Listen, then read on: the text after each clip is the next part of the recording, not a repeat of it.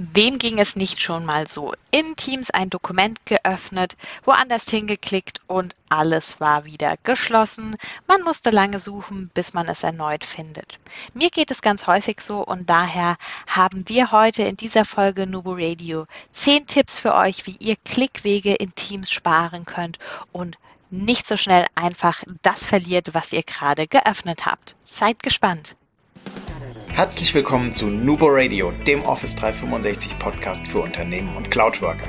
Einmal in der Woche gibt es hier Tipps, Tricks, Use Cases, Tool Updates und spannende Interviews aus der Praxis für die Praxis. Und jetzt viel Spaß bei einer neuen Episode.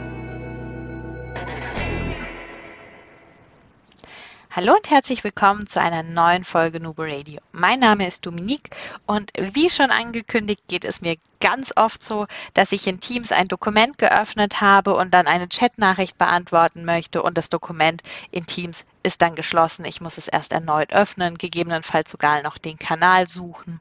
Und auch wenn ich in einer Teams-Nachricht bin und da vielleicht noch schnell ein Dokument brauche, muss ich wieder rausspringen, das Dokument suchen und, und, und.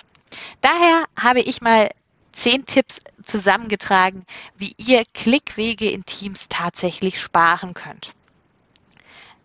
Nummer eins, wie können wir generell Klickwege sparen, indem wir nicht die Maus benutzen, sondern die Tastatur? Und auch in Teams gibt es unzählige Tastenkombinationen, die uns da unterstützen. Wie kriegen wir die denn raus? Da gibt es eine super coole Tastenkombination. STRG und Punkt zeigt uns nämlich alle Tastenkombinationen in Teams an, sodass ihr dann entscheiden könnt, was sind die wichtigen für euch und könnt euch diese notieren und merken. Ich muss gestehen, ich bin in Tastenkombinationen auch in anderen Programm echt kein Profi. Ich muss mir da auch immer die, die mir helfen, rausschreiben und dann arbeite ich mit denen. Ansonsten arbeite ich viel mit der Maus. Aber gerade in Teams finde ich das wirklich super und da könnt ihr auf jeden Fall euch einen super Überblick verschaffen, was ihr da so benötigt. Die zweite hilfreiche Möglichkeit in Teams, das ist die Suchleiste. Denn über die Suchleiste können wir sogenannte Kurzbefehle ausführen, sodass Teams mit wenigen Informationen direkt beispielsweise unseren Status ändert. Das ist nämlich auch schon Tipp Nummer zwei, den Status abändern. Der Status in Teams wird ja automatisch an den Outlook-Kalender mit angepasst und synchronisiert. Doch wenn wir da etwas mal händisch abgeändert haben oder beispielsweise auch einen Blocker in Outlook drinne hatten, den wir jetzt vielleicht doch nicht mehr brauchen, dann können wir einfach über diese Suchleiste mit einem Schrägstrich und dann beispielsweise beschäftigt oder abwesend oder verfügbar mit einem Wort direkt unseren Status ändern. Und das egal von wo. Also auch wenn ihr gerade im Team seid und, und, und, könnt ihr einfach diese Suchleiste öffnen und verwenden. Tipp Nummer drei, auch das vielleicht schon bekannt. Ihr könnt ja einen Chat ausklappen, aus poppen sozusagen. Auch da kommen wir gleich noch als Tipp dazu. Weniger bekannt ist, dass man das vielleicht auch oder dass man das sogar mit Apps machen kann. In der Teams-Leiste seht ihr ja OneNote, Tasks von Blender und To-Do, Stream und so weiter. Und auch diese Apps lassen sich ausklappen, sodass ihr Tasks von Blender und To-Do in einem eigenen Fenster öffnen könnt. Einfach Rechtsklick und dann Pop-out App auswählen und dann wird euch diese hier angezeigt. Was natürlich auch klasse ist, denn auch wenn wir natürlich auf Tasks von Blender und To-Do in Teams springen, wird ja der andere Inhalt nicht mehr angezeigt. Das Ganze gibt es ja auch bei Dokumenten. Also das, was ich eingangs schon erwähnt hatte, Dokumente in Teams öffnen und man muss kurz die Aufgabe dazu nochmal anschauen, springt in Task von Blender und To-Do und weg ist das Dokument. Daher empfehle ich generell immer, wenn ihr länger in dem Dokument arbeitet, öffnet es am besten in der Desktop-Anwendung. Dann habt ihr ein separates Fenster wieder und euch passiert das nicht, dass ihr ständig das Dokument irgendwie neu öffnen müsst. Falls es doch mal der Fall ist, dass ihr sowas verloren habt, in Anführungszeichen, also das Fenster sich geschlossen habt, dann könnt ihr über die Historie, diese zwei Pfeile oben links in der Teams-Ecke, die letzten zwölf geöffneten Bereiche wieder öffnen und zurückspringen. Das heißt, auch da haben wir ja, die Möglichkeit, schnell wieder auf das Dokument oder auf den passenden Kanal oder den Chat zu springen. Ähnlich hilft uns auch die Funktion Gehe zu weiter. Auch das ist ein Kurzbefehl, den wir in die Suchleiste eingeben können. Und mit Gehe zu können wir direkt ein Team oder einen speziellen Kanal öffnen. Ich beispielsweise habe ganz viele Kanäle oder besser gesagt Teams ausgeblendet, weil ich in diesen nicht so häufig arbeite. Und dann kommt es aber doch immer mal wieder vor, dass ich es auch suche oder mich nicht durchscrollen möchte. Und dann kann ich eben mit diesem Gehe zu direkt auch in ausgeblendete Teams reinspringen. Euch wird dann auch eine Auswahl angezeigt an Möglichkeiten. Also wenn ihr dann den ersten Buchstaben vom Team beispielsweise eingebt, wird euch da auch dann eine Auswahl angezeigt, sodass ihr nicht den kompletten Namen auswendig wissen müsst. Tipp Nummer 7. Ich habe es vorhin schon mal kurz angesprochen. Schnell auf Chat-Nachrichten antworten. Auch da gibt es natürlich verschiedene Möglichkeiten.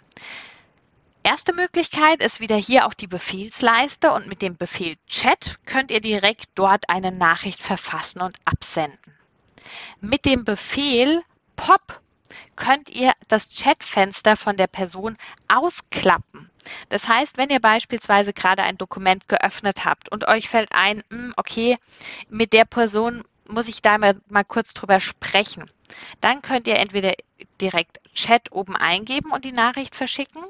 Und wenn diese dann antwortet, entweder direkt über das Pop-up unten rechts antworten, da gibt es ja auch die Schnellantworten-Funktion, oder dann wirklich über Pop und Eingeben der Name der Person das zweite Fenster öffnen, dann habt ihr den Chat auch direkt nebendran wieder.